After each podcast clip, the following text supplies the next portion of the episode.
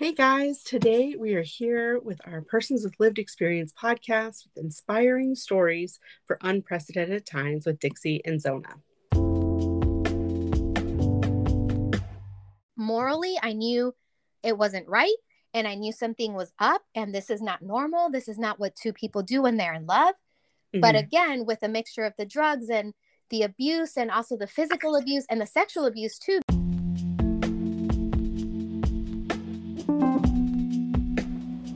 This podcast contains content that may be alarming to some listeners. Please check the show notes for more detailed descriptions and take precautions for yourself. Thank you.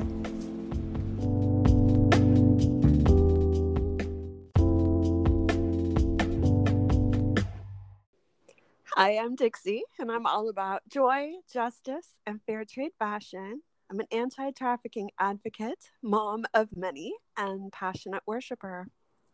I am Zona, and I am a writer, a speaker, a person with lived experience of human trafficking and homelessness. I work with Christian Influencer Inspired, a tiny house enthusiast, and a serial foodie. Our guest for today is Alina Donahue. Hi. Hi. A little bit about her. In 2012, Alina fell victim to the dark world we know as human trafficking. And in 2018, she became the first individual in the state of Florida to have her criminal charges expunged due to being a victim of human trafficking. Alina co created the Shelly Stayer Shelter's 18 month human trafficking residential program she now resides in Southwest Florida with her loving husband and two daughters. She is a strong advocate for victims and survivors of human trafficking, and Alina's mission is to provide education and awareness to all because anyone can fall victim to this heinous crime. Welcome, Alina. Thank you so much for having me. Yeah. Well, we would love to hear more about your story. It sounds like there is a lot that happened between 2012 and 2018. Yes. yes. yes, there was. Even though it felt like an eternity. Mm-hmm, but sure. now, in retrospect, looking back, I'm just like, oh my God, so much happened in six years and time flew by. Yeah. Mm-hmm. You know? Um, yeah but yeah so um i guess we'll just uh, get right get right into it so um yeah so i'm a human trafficking survivor uh, now turned inspirational speaker um so so which is very exciting i never you know fathomed um, being where i am today in life um, mm-hmm. so it's i feel blessed every day that is very yeah. true um yeah. So i was raised in a um, Catholic conservative home. I never experienced any childhood trauma. I had the perfect childhood. My parents were married for I would I think it was 43 years um, until my dad passed away. But but um, yeah, I mean, I was just your normal everyday girl next door. Um, so how did I, you know, get sucked into this world that we know as human trafficking? So I was in college. Um, I mentioned before that I grew up in a conservative Catholic home. For those mm-hmm. who didn't grow up in a conservative Catholic home, um, it's very strict, and mm-hmm. you don't have the freedom or the liberty to do certain things growing up because my parents main thing was you know protecting their daughters um, sure. it's me and my two sisters so that's their main thing they were like well we can all go to the movies together instead of you with your friends because who knows what can happen and whatnot. Um, so mm-hmm. I completely get it, but at the same time, uh, that I grew up very naive, um, mm-hmm. so I didn't know what was out there except you know what was at home and what you know I learned in school, and you know I had friends, um, sure. but not that liberty that all of my friends have, like going to the movies and the mall and things like that. I know my mom went everywhere with us. Um, mm-hmm. Um, so I was in college. I was 21, and um, I was a straight A student. I was in college. I was doing really, really good. And I remember I went out with my girlfriends one night, and um, what's it called? I went out with my girlfriends one night after a long night of studying, and I decided um, that I was going to, you know, go out with them, go dancing with them. because I, I'm like a nerd. know? I'm like a nerd. So I was like, should I go out? I don't know. I, I really I was studying for a test and I was like, oh gosh. But then I was like, okay, like it's just a simple test. You're gonna pass it. Just go out and you know let loose a little bit because I was so focused on this test. I had been studying all day long. Right. So um, we went out and I met one of uh, like a mutual friend. Um, I met this guy and everyone knew who he was, and he was like this cool guy. And I was like, who is this person? But Mm-hmm. everyone, all of my friends knew who he was, and there was mutual friends. So I never felt like I was in any type of danger. If anything, Mhm. I was curious to know who this guy was and why he was so cool. Um, Yeah. So I met him, we hit it off, and um, within like two weeks, we started dating. He was awesome, but that's what a narcissist is. Uh-huh. um, you know. So he he was great. He would text me every morning. He was so kind. I mean, he was just perfect. He literally was perfect. There was no red flags, nothing. At least none that I can see. None that I could see. Um, so yeah, we started dating after two weeks and things were great. I was like, oh my God. At the same time, I felt cool because he was cool and I had never dated anyone with like tattoos or anything. He had like this bad boy vibe to him. And I, and I again, I was like this like cute little nerdy girl. right. um, so yeah, so we hit it off and things were good. We started dating. I would, and then the only thing that about him, even though it was like perfect, he was perfect at the beginning. Um, he was really persuasive. Like he was really adamant about when he mentioned something like wanting me to agree with him. So he Mhm. was really pushy. Um, Oh. he was really really pushy and and but he would do it in a way that wasn't um alarming or anything like that um so yeah so then one day he was like we should move in together and mind you i was living with my parents so there was no reason for me to move out especially Mhm. while in college when i you know i could stay at home and study and not have to pay bills um Mhm. but he you know a month after dating he was like we should move in together. And i was like whoa um i don't know how i feel about that you know i don't think it's a good idea. And he's like well that's what boyfriend and girlfriends do. They move in together. And he was like really persuasive. He was adamant about wanting to move in together. So after like a day or two i finally gave in and i said okay let's move in together. Mhm. so we did. My parents thought i was nuts. Um but Sure. I was nuts, but I was like in love and I was like, Mm-hmm. "Oh my god, no, you guys are crazy. I'm 21. I've got this." And and yeah, so we moved in together and things were really good. Well, 2 weeks after moving in together, he um present he saw this thing online. Um I can't say the name of the website, but it's a website that no longer exists. Um Okay. so we saw this thing online he saw this thing online, this job app- opportunity, and he was like, "Hey, I have this job opportunity that I just saw, and I think it would be great for you." And I said, "What is it?" Mind you, I already had a, a job at the mall, um, Mhm. which I loved, but I I had a part time job already. I wasn't seeking employment. And he said, um, "It's a modeling gig," and I said, "Well." I don't want to be a model. I've never Mhm. wanted to be a model. So this has nothing to do with me Mhm. and that was the first time that he became aggressive and that's where the the role like not the roles but that's where the script flipped um yep it flipped. And he immediately became um really mad and upset that I wouldn't agree with him to be a model. Mhm. and he started yelling and he's like i've treated you like a queen. I've treated you with so much respect and you're going to say no to me. And that was the first time that i saw this side of him. Right. and i felt compelled to say yes because uh, he was right. He had treated me so good and again this is the victim mentality you know Mhm. he had treated me so good how could i say no to him i mean he's never asked me for anything um, but that's what narcissists do Yeah. um, so I agreed. I said, okay, well, I wanted him to calm down. So I said, okay, I'm going to give in. Um, you know, I'm going to do the modeling ad. And I and essentially I gave in. And I said, okay, I'll go to this modeling ad, just an interview. I'll make no promises. And and he flipped the script and he said, okay, that's perfect. He went from being aggressively mad to he was calm and as if nothing would ha- happen and as if he wasn't yelling and um, you know, being this horrible person. So he said, great, I'll drive you to this interview the interview was a week later um he he set it up he set everything up um and he did as he said he drove me to the interview in a sense you know, looking back at it, it was to make sure that I went to this interview and I couldn't get out of it. He was sure. in control of the situation. So we went to this interview to, you know, this uh, this place, and um, I walk in alone. He waits for me in the parking lot. I walk in alone, and I'm given instructions on my phone via text um, on where to go and whatnot. So I, eh, you know, I go straight to the interview location. Um, and I walk in, and there's this guy that opens the door, and he says, "Come on in." And I said, "Okay." I was extremely nervous and scared because I didn't know what I was walking into. And let's, rem- you know, let's remind the audience that I had no desire of being a model. Mm-hmm. Um, so I walk into this room, and this guy, he must have been like six two, really big. He looked like a biker, and um, he told me to come on in. Um, and he said the first thing he said was, "Do you have your driver's license?"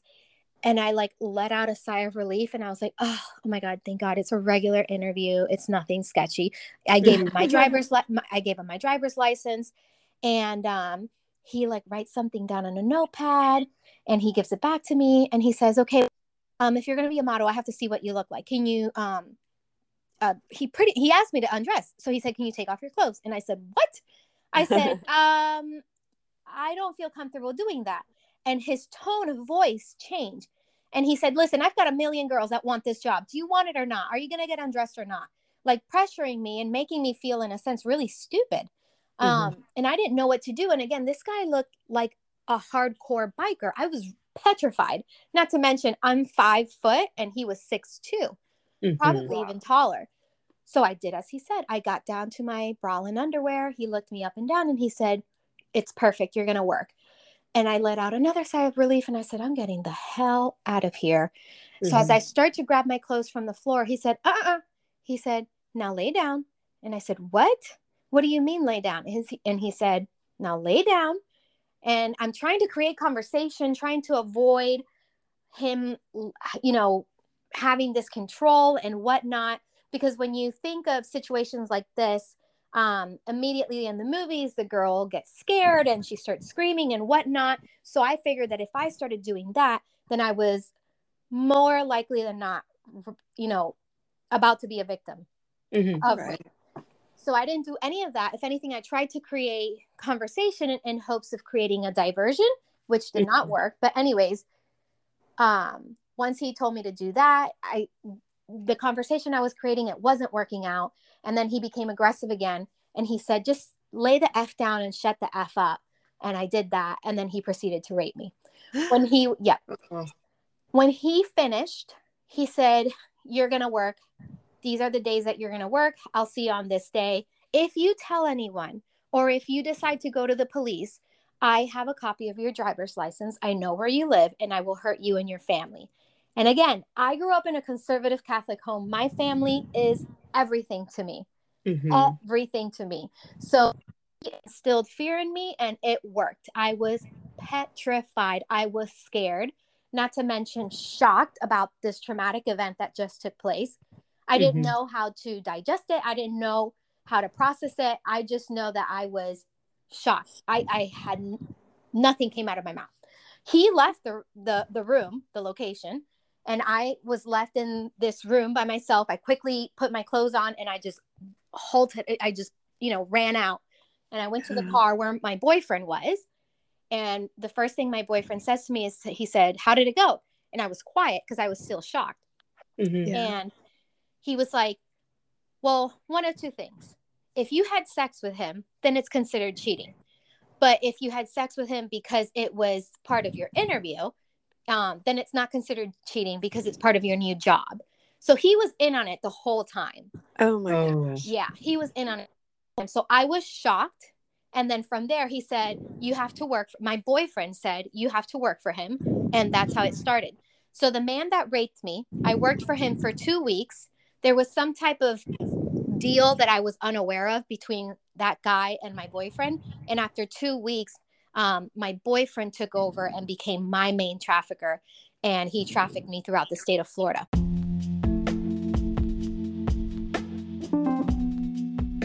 This podcast is brought to you by the generous donations of the supporters of bringfreedom.org.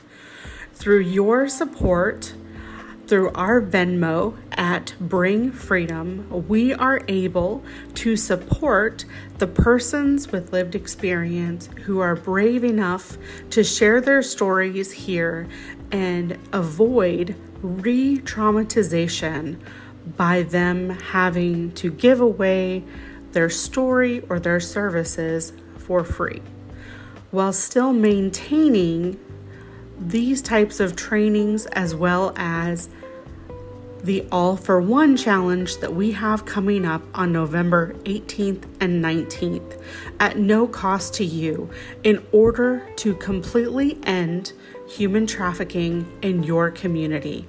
If you would like to be one of the supporters of bringfreedom.org, you can visit our website or you can make a tax deductible donation to our Venmo at Bring Freedom. Thank you.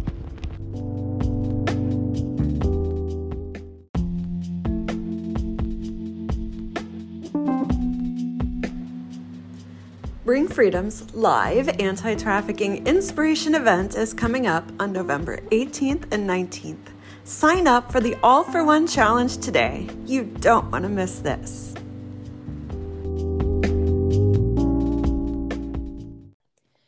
So I was trafficked for roughly eight months. It was horrific. Um, there was a lot of things that I was introduced to that I would have never wanted to be introduced to, including drugs. Um, mm-hmm. I started doing drugs because it was just easier to get through the day, and also mm-hmm. because my boyfriend was giving me drugs. Because if he didn't, I there were days that I wasn't compliant. I didn't want to do what he wanted me to do and right. I didn't want to see these men. So he would give me ecstasy or cocaine or whatever he needed to get me according to the situation. Mm-hmm. Right. Um, so that lasted eight months, and then towards the eight, towards the end of the eight months, so I was trafficked every single day, mm-hmm. um, for those eight months. Towards the last, I would say two or three months, um, probably even more. It just depends on the situation. But I was given ultimatums by my boyfriend. And again, this whole time, I'm thinking mm-hmm. he's my boyfriend. I don't see him as a trafficker. Right. Um, I just think that we're in a really unique, messed up relationship, and that's just what it is. Because a narcissist, the amount of I don't even know how to explain it, but the amount of things that they, in a sense, want you to believe and you start believing it because it's all you hear on a daily basis is insane. Mm-hmm. So mm-hmm. I really thought that there was nothing wrong with what we were doing. Like morally, I knew it wasn't right and I knew something was up and this is not normal. This is not what two people do when they're in love. Mm-hmm. But again, with a mixture of the drugs and the abuse and also the physical abuse and the sexual abuse too, because he just because he was my boyfriend doesn't mean there wasn't any sexual abuse. I mean, right. there was. Um, it was just insane. And my question my answer to the people that say well why didn't she just get away i'll give you an example there was one time that i did try to get away and i didn't i wasn't successful and the repercussions of trying to get away were so yeah. bad that i never tried it again yeah so there were days that i was given ultimatums by my boyfriend and he would say he would say um well you can either work for me or you can go commit these petty crimes for me. And they were always, you know, irrelevant crimes like and when I say irrelevant, like irrelevant to the trafficking. Um, sure. you know, I credit card theft or fraud or ID or um, you know, stealing something at a store, some like something so petty that I really it was a no-brainer. And when you're in that survival mode, it's a no-brainer to choose to commit those crimes right mm-hmm. uh you know instead of not knowing who's walking in through those doors so after those eight months um at the end of my eight months of being trafficked ultimately we were arrested for those petty crimes mm-hmm. um, and never this was in 2013 no 2012 um not once did the and it's something that i work really hard um to collaborate with you know anyone in law enforcement. But not once while I was arrested was I ever asked if I was okay or, you know, like why are you committing this these crimes or anything? Like a rapport was never created so i never told anyone about my trafficking experience so and mm-hmm. i went to jail for a, a year i pled mm-hmm. guilty for those you know for those crimes and again everyone's looking at me like this criminal who's just following the footsteps of her already criminal boyfriend but no one ever bothered to ask me why I was committing those crimes. I mean, I came from a good home and um, you know, not saying that that you know that that changes anything, but it was just out of character for me. Yeah. Right. You know?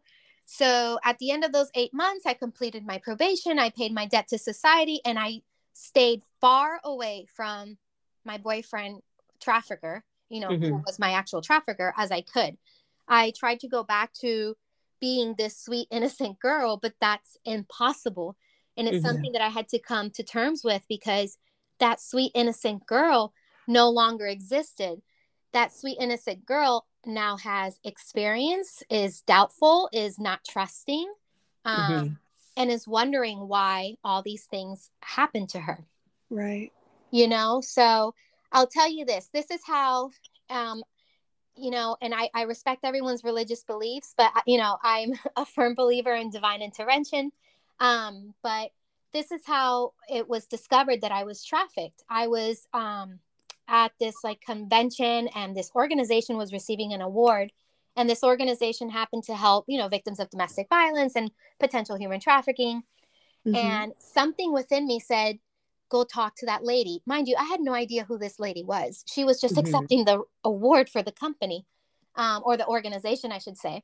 So at the end of the the event, I went up to her and I said, "I don't know you. You don't know me." But I want to share with you what I went through. And she looked at me like I was a little crazy. and she said, Okay, here's my business card.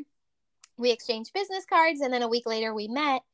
And um, I shared my story with her for the first time. I had never told anyone what I had been through. And she mm. looked at me shocked and she said, Do you realize you are a survivor of human trafficking? And I looked at her and I said, Lady, how can I be a survivor if I'm not a victim? Little right. did I know that she was the chief executive officer for the organization that helps victims of human trafficking and domestic violence. I had no idea who she was. So, mm-hmm. long story short, you know, the next five years after meeting her, I mean, she helped me tremendously and, you know, my life changed. She you know, helped me become introduced to trauma therapy um, and TIR therapy, which helped me understand and process exactly what I went through because I didn't understand why I was having nightmares every night, mm-hmm. the same nightmare for years. After successfully completing therapy, I was able to eliminate those nightmares and they went away. And I was able to process what I went through and understand and know that that was not right and that was not normal and that I was groomed into being trafficked. Um, yeah. Unfortunately, by someone who I loved. Um, mm-hmm. You know, they saw the vulnerabilities, they saw the gullibleness and the naiveness, and they took advantage of that. Um, so, with time, after meeting, you know, my friend, the CEO of this organization, um, she said, Hey, there's a statue for hu- human trafficking victims in the state of Florida. And this statue says that if you can prove that you are a victim of human trafficking, any charges accumulated while trafficked could be expunged and eliminated. Mm-hmm. And I was just like, okay, that's great. And she said, it's never been used, so I don't know how it can go. And I said, okay, well, let's give it a try. I had zero expectations. To be honest, I went home and I was like, this is great, but I'm not even going to think about it because that's unheard of. Right. Well, with, you know, we, with months, we got an attorney and everything. Um, the months went by. I presented my case. I had everything. One thing about me is I have a photographic memory, mm-hmm. and I was able to prove my case. And also, when I interviewed with the detectives, as I'm sharing my story and my, you know, my case with them, they're like, "Oh my god." With my story, they were able to fill in missing, you know, all these missing things with other cases, and they were like, "You are the real deal. This is in, this is insane." Um, so on April 17th, uh, 2018, the same day that I went to court while in jail and got convicted of those nine felonies. Um, so let's see, 13, 14, 15, 16, 17, 8. Five years later, on the same day, I went to court and I was um, completely exonerated, and those charges completely went away. That's um, awesome. Yeah. So it was uh it was amazing and also really hard to believe. So at that point when, you know, I was able to in a sense, you know, make history and pave the way and for other survivors that want to use that statue, I said, okay, well, I, you know, I've got to do more. I've got to do better. I've got to be this poster child and be a great example for other survivors uh, mm-hmm. that want to get away. So I was able to co create a human trafficking residential program, 18 months long, no charge whatsoever for human trafficking victims. Um, we target uh, our main audience, well, our main client for the program is women over the age of 18 that have been sexually trafficked. And in the state of Florida, it's like a huge need because mm-hmm. there's so many organizations that focus on either children or certain age brackets. Um, yep. So we wanted to focus on offering a service to those that don't have many resources. So in June 2020, in the middle of the pandemic, we opened this residential shelter. Um, and it's still going strong. It's nationally recognized. It's a great program. And again, we don't charge a dime for those 18 months whatsoever. Um, amazing it, it's it's just wonderful. We have such great support. But um, from there, you know, I, I I did my first speech, and it was actually this year that I went public with my story because it was still like very private, like you know, going to court and interacting with law enforcement and everything. Everything's done like behind closed doors, so no one really knew my story. And then at the beginning of this year, February fourth, um, I presented my story for the first time in front of roughly 800 people, and um, it was amazing. it really was. And when I shared my story, I wanted to share it in a way where it could be not only well received, but where people could get it.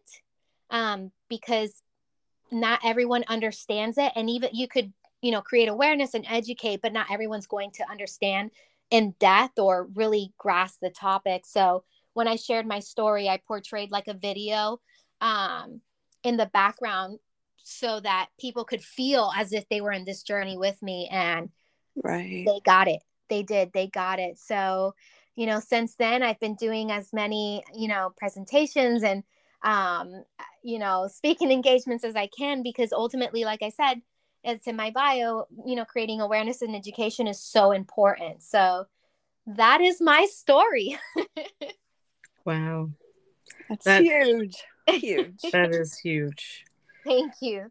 Um, yeah, we're we're grateful that you are where you are now. Yes.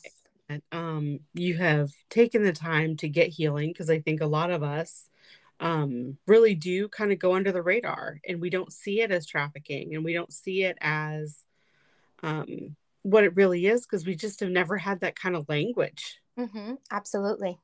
So it definitely stays hidden. Um, and and people are largely unaware you know mm-hmm. oh absolutely again while i was being trafficked i was convinced from everything he would tell me on a daily basis because it was repetitive like you know this is what people do when they're in love and you're helping me helping us make money so i mean the abuse was sexual it was physical but tremendous emotional abuse so i yeah. really thought that what I was doing was helping our relationship. And it was just uh, the brainwash. It was insane. Yeah. Yeah. No, I definitely understand that. mm-hmm. Mm-hmm. Um, so, was it a collaboration between you and a group of others that helped put together the 18 month residential program? So, the program itself had been discussed for a few years before mm-hmm. me, before I mm-hmm. came into the organization. Um. So it had been discussed for a few years, but I mean, they started campaigning for it. They knew what they wanted to present. They just didn't know how to go about creating an 18 month program. Mm-hmm. Um, so, you know, the logistics side of it, the operations side of it, you know, that was in the works way before me. Um, but before I actually sat down and started creating this program, I mean, between the COO and I, we did roughly two years of research. Oh yeah. um, before we even, you know, sure. decided to, you know, grab a pen and paper because you have to do your due diligence. I mean, mm-hmm. you you you're starting this program to help survivors. So you have to create every single scenario, good or bad. Um, we had to do our due diligence before creating this program because we truly didn't know how many survivors or potential victims were going to come to our program right away. So uh, it took a lot of research. We had to see the pros and cons. We also wanted to see what other organizations were doing in a residential setting to see what worked, what didn't work. Um, so, all of that, a lot of hard work was put in before the program was created. And even then, even after the program was created, there was a lot of trial and error mm-hmm. um, because it's such a it, you know it's such a, a, vast population from 18 all the way you know all the way up you're going to get a little bit of everything. You're going to get you know uh, survivors that have been in the game for a long time and then you're going to get survivors that are new to this game and mm-hmm. ha- you know don't understand or can't even fathom what they went through. Sure. Yeah i definitely understand that.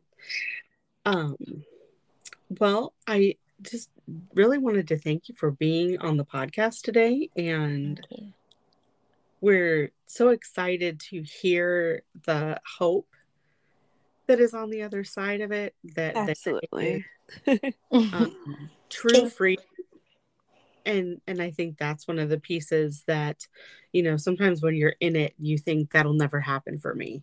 Yep, absolutely, absolutely, and that's why you know, first of all, I get so excited when I meet other survivors because I'm just like, we exist. Yeah. we yeah. are out there, you know, whether some of us want to remain private or not, we are out there.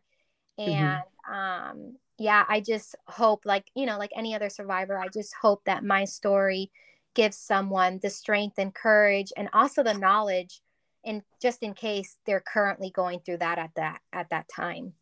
Mm-hmm. Yeah. Well, how can people get connected with you and with your work? Um, so anyone that wants to get connected with me, um, I am on LinkedIn, Alina Donahue. You can find me on LinkedIn. Um, you can also go to my website, uh, alinadonahue.com. Um, you can get connected uh, with me through there or via my LinkedIn. My contact information is on there. Um, and I would just love to meet anyone that you know has a passion for human trafficking or wants to do some kind of change or just really wants to learn more about the, the topic or the subject. Um, i'm all about networking so i would love the opportunity to meet anyone that's just interested in discussing human trafficking. Awesome. Wonderful. Yeah well thank you well, very much i'll be clicking up with you on linkedin. I love it. I love it. Awesome.